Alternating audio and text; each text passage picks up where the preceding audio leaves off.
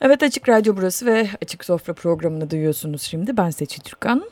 Ben Bülent Çık. Ve Teknik Masa'da Ömer Şahin'le birlikteyiz bugünün yayınında. Geçtiğimiz hafta enteresan bir yerde bırakmıştık aslında konuyu. Obeziteyi konuşuyorduk. Sağlığı bozacak derecede yağ birikimi ama bu yağ birikimi nasıl oluyor, nasıl meydana geliyor? Bu konuyu konuşmaya devam edeceğiz ama başka bir türlü çocuklarda obezite de demiştik. Aynı zamanda belki bu programda da girmiş olacağız e, kısmına, e, bu, bu kısmına meselenin.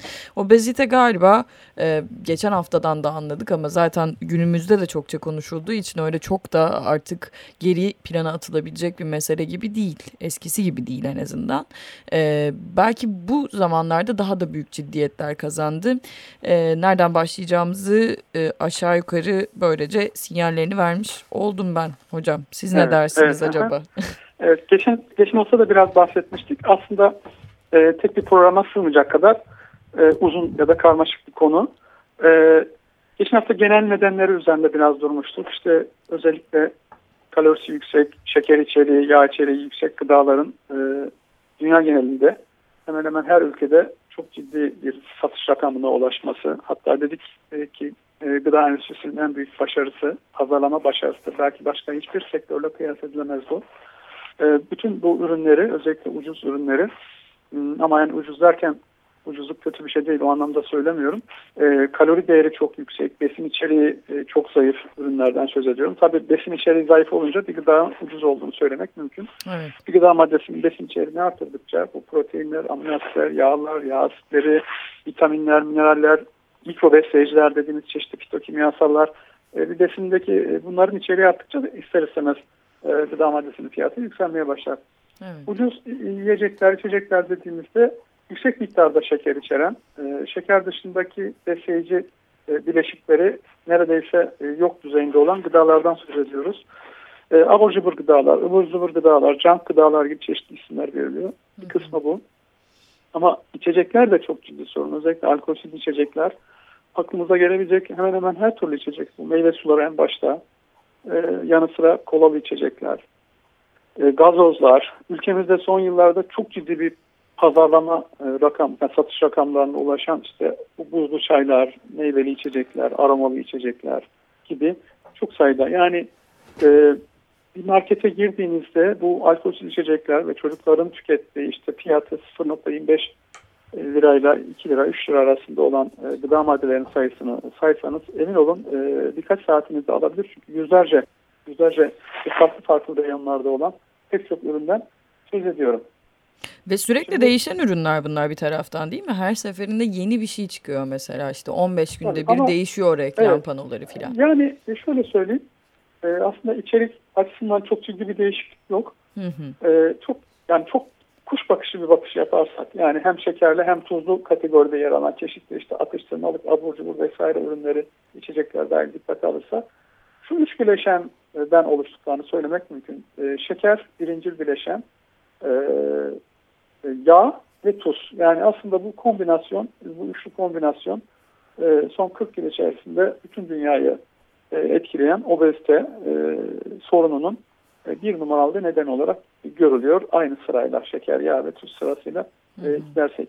Şimdi Dünya Sağlık Örgütü obezitenin özellikle son 30 yani 80'lerden günümüze diyelim özellikle bütün dünyada ve hemen hemen her ülkede görülüyor olmasını çok ciddi bir halk sağlığı sorunu olarak tanımlıyor. Ee, yani bir süredir ben de hani bu konuyu biraz e, hani kritik noktaları nedir? Gıda endüstrisinin işleyişi açısından o noktadan e, bakmaya çabalıyorum. Hı hı. E, yani bize söylenen şey yani e, bu konudaki kurumların diyelim Sağlık Bakanlığı'nın ülkemizdeki e, obezitenin nedenleri neden ortaya çıktığı hakkına dair e, söyledikleri. E, yani bu konuda e, enerji dengesizliği, hareketsizliğe dayandırıyor. Yani diyor hmm. ki işte bizim hayatta kalmamız için dışarıdan besinlerle enerji almamız lazım. İşte yağlar, proteinler, şekerli gıdalar vesaire hepsi bir kalorik değeri vardır, enerji değeri vardır. Vücudumuza giren enerjiyi de e, iki şekilde hani tüketiriz. E, ya e, iç organlarımız çalışır ki bazal metabolizma deriz ona. İşte kalbimiz, böbreklerimiz, sinir sistemimiz da hayatta kalmamız için onların sürekli çalışması gerekir e, birinci şeyi aldığımız enerjiler onların çalışmasına gider öncelikli olarak. Evet. E, daha sonrasında da işte günlük hareketlerimiz, aktivitelerimizle bu enerjiyi harcarız. Yani aldığınız enerji yaktığınız enerjiden fazla e, aradaki fazlalıkta zaman içerisinde kiloya dönüşüyor diyor. Şimdi tabii bu bakış açısı ya da bu söylem bütünüyle yanlış değil elbette. E, fazla vücudumuza fazla miktarda enerji girdi ve kilo aldığımız kesin. Fakat kritik olan şey şu, e, bu enerji nereden geliyor? Yani e, proteinli maddenin vücudumuza girdiğinde e, enerjiye dönüşümü, yağın enerjiye dönüşümüyle e, şekerli gıdaların enerjiye dönüşümü aynı mı? Ya da direkt şekerli gıdaları üzerinden sorarsak doğrudan vücudumuza e, çay şekeri, sakkaroz formunda e, eritilmiş meyve suyunda bulunan, çeşitli kolalı içeceklerde, alkolsüz içeceklerde bulunan, bisküvi, çikolata vesaire gibi pek çok üründe bulunan şekeri almakla yani doğrudan vücudumuza almakla e, diyelim bu şekeri bir e, meyvenin içerisinde hı hı. posa içeriği yani e, yüksek bir gıda maddesinin içerisinde diyelim havucun içerisinde almak aynı şekilde mi vücudumuzda metabolizma oluyor? Hayır aynı şekilde olmuyor.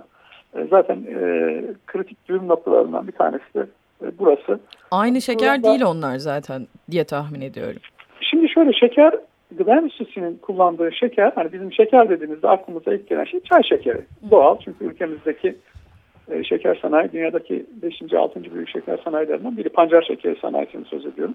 Bir de tabii son e, 2001 yılından bu yana ülkemizde kurulan işte Cargill'in kurduğu, e, Amilium firmasının kurduğu 5 tane 6 tane firma var yanlış anımsamıyorsam. E, e, fruktoz şekeri yapan yani işte fruktoz şekeri olarak bilinir. E, mısır şurubundan, mısır nişastasından e, şeker üreten, e, yüksek fruktoz şeker üreten firmalar var. Yani aslında mısırdan elde edilen şeker, şeker kamışından elde edilen şeker, e, çay şekerinden elde edilen şeker, üç aşağı beş yukarı yani genel karakteristikleri aynıdır. Farklar vardır. Mesela e, çay şekerinde e, yapı olarak yüzde elli yarısı glikoz dediğimiz şeker, yarısı da fruktoz bulunur. Bu glikoz vücudumuzdaki temel metabolize olan şekerdir. Yani bizi e, sağlıklı tutan e, vücudumuzdaki hücrelerin enerji olarak kullandığı şeker birimidir. Hmm. Fruktoz meyve şekeri olarak bilinir. Meyvelerde çok bulunur. E, meyvelere tatlılığı veren e, etken e, fruktozdan kaynaklanır. E, mısır şurubunda yani mısır nişastasından elde edilen e, şekerlerde fruktoz oranı daha yüksektir. Yani çay şekerine kıyasla e, konuşursak e, glikoz yarı yarıya bulunmaz. Mısırdan elde edilen şekerde %42 oranda bulunur. Fruktozda yine %50 oranda bulunmaz çay şekerine göre. %55 oranda bulunur. Hmm. Şimdi çeşitli tıbbi çalışmalar vücudumuza fazla miktarda giren, o %5'lik bile olsa fazla miktarda giren fruktozun e, karaciğer yağlanmasına neden olduğunu gösteriyor. Buna ilişkili çok fazla sayıda yayın var. Şimdi tabii akla gelebilir ya biz bir süre meyve yiyoruz oradan da fruktoz geliyor. Peki niye o bizim karaciğeri yağlandırmıyor da biz işte diyelim kolalı içecekler, meyve suları vesaire ürünlerden fruktoz aldığımızda böyle bir şey yol açıyor. E, dedim burada çok fazla parametre var biraz önce de bahsetmiştim. Mesela biz meyvelerdeki fruktozu aldığımızda e, kan şeker seviyemiz çok hızlı şekilde yükselmiyor. E, ya da fruktozun e, kana karışması, bağırsaklardan emilimi meyvelerdekine kıyasla daha çabuk oluyor. Nedeni şu, e, meyvenin içerisinde çeşitli başka dolgu maddeleri var diyelim. Yani selülozik maddeler, işte ligninler, hemiselülozlar. Bunları biz posa diye adlandırırız. Hmm. E, posa bağırsaklarda bir kısmı çözülür, bir kısmı çözülmez. E şöyle söyleyelim, bir e, şeker moleküllerini değil sadece pek çok gıda maddesini posa bir ağ gibi ağsı bir yapı şeklinde sarar. Onların bağırsaktan emilimini yavaşlatır. Bu çok önemli bir şey. Yani kan şekerimiz yavaş yavaş yükselir. E, karaciğer bünyesine gelen e, yavaş yavaş gelen fruktozla baş edecek çeşitli mekanizmalar oluşturur. Ve yine şüphesiz meyvelerde bulunan fruktoz miktarı e, fruktoz katkılı çeşitli gıda ürünleri, şekerlemeler, alkol içecekler vesaire kıyasla çok daha azdır. Bunu da altını çizmek e, gerekir. Bir oturuşta 8-10 tane elma yemeyiz. Böyle bir şey olmaz. Evet. Dolayısıyla e, işin bir yönü bu. Fruktoz e, bir tür suçlu olarak e, görülüyor. Buna ilişkin çok kanıt var. Fakat burada çelişkili durumlar da var. Mesela dünya genelinde son 20 yıldır özellikle Amerika'da obez oranlarının çok yüksek görüldüğü bir toplum Amerika. %40'lar civarında obez nüfus e, oranı. Hı hı. E, orada mesela son 20 yılda 99'dan bu yana mısır şurubu yani fruktoz yoğun olarak fruktoz içeren şekerlerin gıda endüstrisinde kullanımı sürekli azalıyor ama buna rağmen 20 yıl içerisinde obezite oranı gene de çok yükseliyor. Bu bir çelişki olarak görünüyor. Aslında çelişki değil. Olaya daha yüksek bir noktadan bakmak gerekiyor. Biraz daha geriye çekilerek bakmak gerekiyor. E, mısır şurubu, e, yüksek fruktozlu mısır şurubu gibi ürünler e, dünya şeker e, tüketiminin e, 9'da birini oluşturur. Yani e, büyük oranda kullanılan şeker dünya genelinde gıda üstünde çay şekeri ve sakkaroz olarak bildiğimiz şekerdir. Fakat unutmayalım sakkarozun yarısı yine fruktozdur. Dolayısıyla biz çay şekerini bünyemize aldığımızda onunla birlikte yine fruktoz alıyoruz anlamına gelir. Dolayısıyla temel espri ya da temel e, bakış açısı e, yüksek miktarda şeker kullanımı ya da şeker tüketimi üzerine kaymış durumda. Ama yine hani burada ben dinleyicilere belirtmek istiyorum. E, obezite sorunu e, tek bir etken üzerinden giden bir sorun değil. E, genetik etkenler var, hormonal sistem bozuklukları gibi unsurlar var. Ülkeden ülkeye değişen beslenme alışkanlıklar var vesaire vesaire. Yeme yani, alışkanlıkları falan. Tabii yeme alışkanlıkları. Hani tercihlerimiz nasıl evet. bir tercihlerimizi şekillendiren nasıl bir çevrede yaşadığımız gibi. E, dolayısıyla hani e, burada biz primer yani en başta gelen e, ve probleme katkısı en büyük olan e, unsur üzerinde konuşuyoruz ki bu unsur şeker olarak görünüyor. Şimdi e, yani şeker hep tüketilmiyor muydu? Yok bu kadar tüketilmiyordu. Yani şekerin gıda endüstrisine yoğun bir şekilde girişi 1970'li yıllardır. Hı hı. E, 1970'li yıllarda şu an iklim krizi nedeniyle çok konuşuyoruz bir takım kasırgaları, tayfunları. E, o yıllarda yani 70'lerin başında e, özellikle Karayipler'de yani şeker endüstrisine e, ham madde sağlayan şeker üretiminin şeker kamışından, şeker pancarından vesaire hani üretilen yerlerde özellikle şeker kamışından elde edilen şekerin e, şeker tarlalarının bir tayfunda yok olması e, dünya şeker fiyatlarında epey e, yüksek yükselmesine neden oldu ve Amerikan hükümeti e, yanlış anlatmamışsam 71-72 olabilir. Tam şimdi tarih ezberimde kalmadı unutuyorum biraz da yaşlılık. Estağfurullah. ee, bir karar aldı ve mısır şurubundan elde edilen şekerin e, kullanılmasına yönelik bir karar aldı. E, hmm. 70'li yıllarda mısır şurubu endüstriyel ölçekte gıda endüstrisinde yüksek e, miktarlarda kullanılmaya başlandı. Tabi dolayısıyla fruktoz e, kullanıldı. Mısır şurubunun esprisi şu, e, o yıllarda mısır şurubu çok ucuz bir üründü ve o yıllardan günümüze Amerikan hükümeti Mısır ve Mısır'dan elde edilen şekerli e, sanayine e, çok yüksek miktarda teşvikler veriyor. Yani şöyle söyleyeyim, e, mısır şurubu niye ucuz ya da şekere kıyasla niye ucuz? Özellikle 80'lerde, 70'lerde, 90 yılların sonlarına kadar. tahminen söylüyorum bunu, tahmini rakamlar var. Amerikan hükümetinin Mısır üreticilerine aktardığı yıllık desteğin 20 milyar dolar civarında olduğunu belirten yayınlar var. Bu, bu olağanüstü bir rakam. Wow. Dolayısıyla e, tabii arkasında bu işin de 5-6 tane de büyük firma vardır. Yani dünya genelinde yanlış tekel firmalar bundan uluslararası ölçekte üretim yapan gıda endüstrisinde şekillendiren. Dolayısıyla Mısır ucuz bir ham madde olarak gıda endüstrisinde çok yer buldu. Mısır'dan elde edilen şeker özür İlginçmiş ya. Yine iklim değişikliğine e, ulaştık Tabii, gibi değil mi? Çok bağlantılı. ya şöyle söyleyeyim. E, bir rapor, rapor hazırlıyorum aslında seninle de konuşmuştuk ve hı hı. E, şey bir takım kritik konular yani küresel ölçekte etkili olan e, konular bir tanesi mesela obezite salgını e, işin iklim değişikliği ilgili yanlar var. Toksik kimyasallarla ilgili yanlar var. Nasıl bir e, tarım sistemi oluşturduğumuzda e, yanlar var. İşte modern tarım vesaire gibi. Hı hı. E, ama bunlara sadece işaret etmekte yetinelim var. Başlı başına ayrı bir başlık. Evet. E, dolayısıyla hani özetle şunu söyleyelim ve bir ara verelim istersen. Evet. E, içinde yaşadığımız e, zamanlardaki bütün küresel ölçekte etkili olan dünya genelindeki obezite salgınının bir numaralı nedeni e, son 40 yıl içerisinde gıda endüstrisinin şeker e, katkılı ürünleri e, çok çok miktarda üretiyor olması, ucuz üretiyor olması, ucuzluk çok önemli bir şey satın alma açısından. Bir bu. E, ikincisi de gerçekten başka hiçbir belki endüstriyel sektörle kıyaslanamayacak kadar pazarlama başarısı gerçekleştirmiş olması gıda endüstrisinin dünyanın neresine giderseniz gidin can gıda, abur cubur gıda, alkol içecek dediğimiz yüksek şeker içeren gıdaları herhangi bir pazar, market, bakkal ya da alışveriş e, yapılan bir yerde bulmak mümkündür. E, bu aslında obezite salgının da neden e, bu kadar küresel ölçekte yaygınlaştığını e, açıklayan bir başka e, bir tanesi. İsterseniz bir müzik arası verelim. Ondan sonra obezitenler konusuna da değinmiş olalım. Evet devam edeceğiz o zaman kaldığımız yerden. Ee, nasıl oldu da gıda endüstrisi tekrar tekrar kendini yenilemeye başardı aslında. Şeker endüstrisi demek daha doğru belki. Evet, evet doğru. Şimdi La Egros dinleyeceğiz. Bugünkü parçamız bu. Seçtiğimiz parçamız Vienne de Mi geliyor. Müzik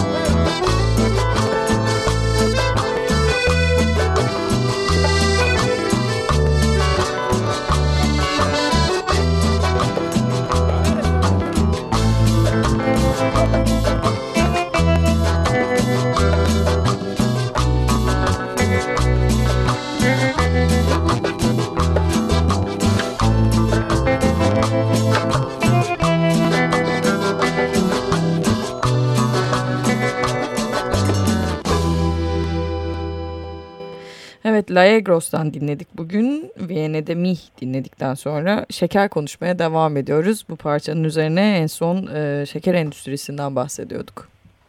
Evet.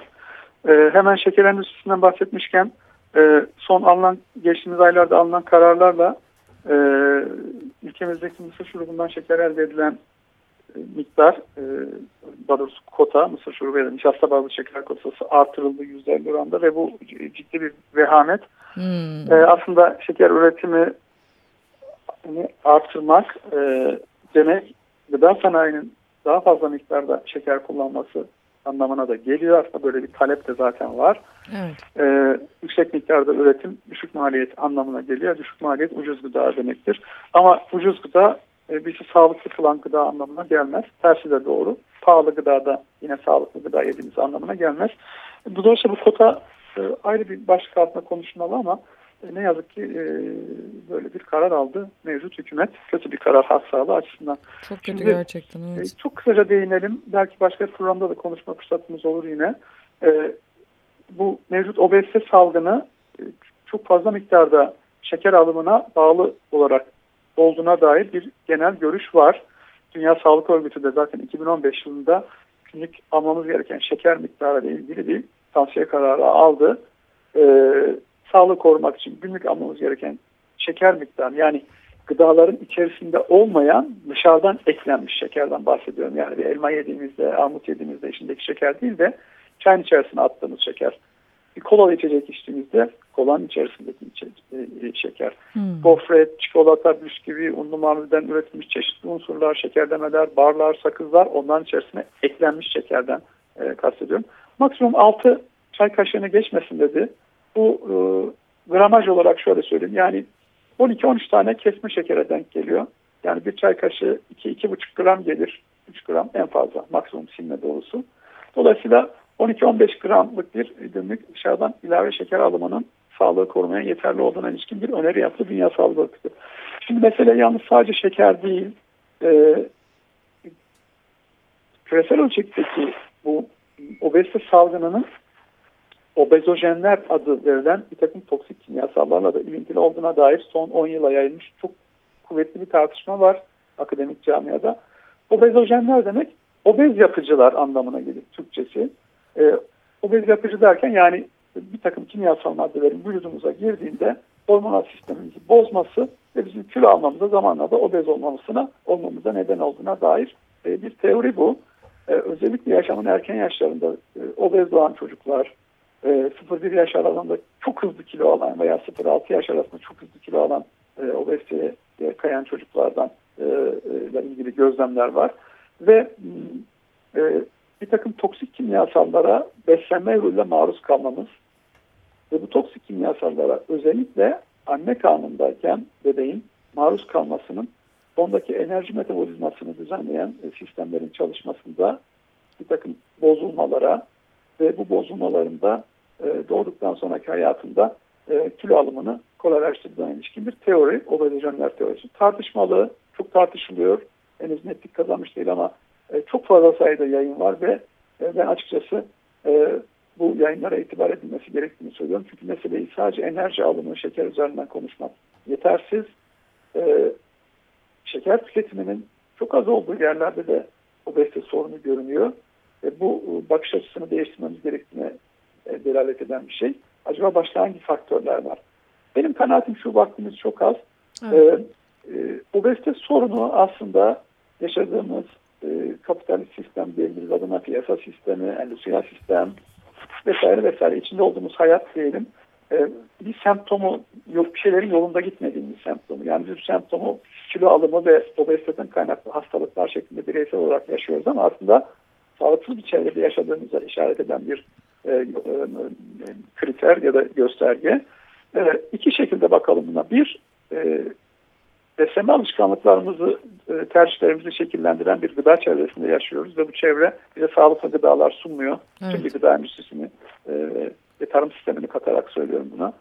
E, ikincisi endüstriyel faaliyetler ya da insani faaliyetler nedeniyle açığa çıkardığımız yüzlerce, binlerce toksik kimyasal madde var. Bunların bir kısmı obez yapıcı kimyasal maddeler yani vücudumuza girdiğinde hormonal sistem üzerinde etkili oluyor ve enerji metabolizmasını bozarak kilo almamıza yol açıyor. Dolayısıyla yani bu mesele, obezite meselesi e, hem insani faaliyetlerimiz, üretim faaliyetlerimiz, atağa çıkardığımız atıklardan hem de kendimizi beslemek için kurduğumuz endüstriyel sistemlerin nasıl çalıştığıyla yakından ilgili. Tabii bambaşka meseleler de var. Ee, burada vaktimiz kalmadı, konuşamadık. Mesela evet. 0-6 yaş ya da 0-18 yaş aralığında olan ve hayatta kalma, beslenme, sağlıklı bir hayat, geleceğin garanti olması gibi bir takım e, çocuk haklarına sahip olan çocukları biz bu e, obezite salgınından nasıl koruyacağız? Obezojen kimyasallardan nasıl koruyacağız?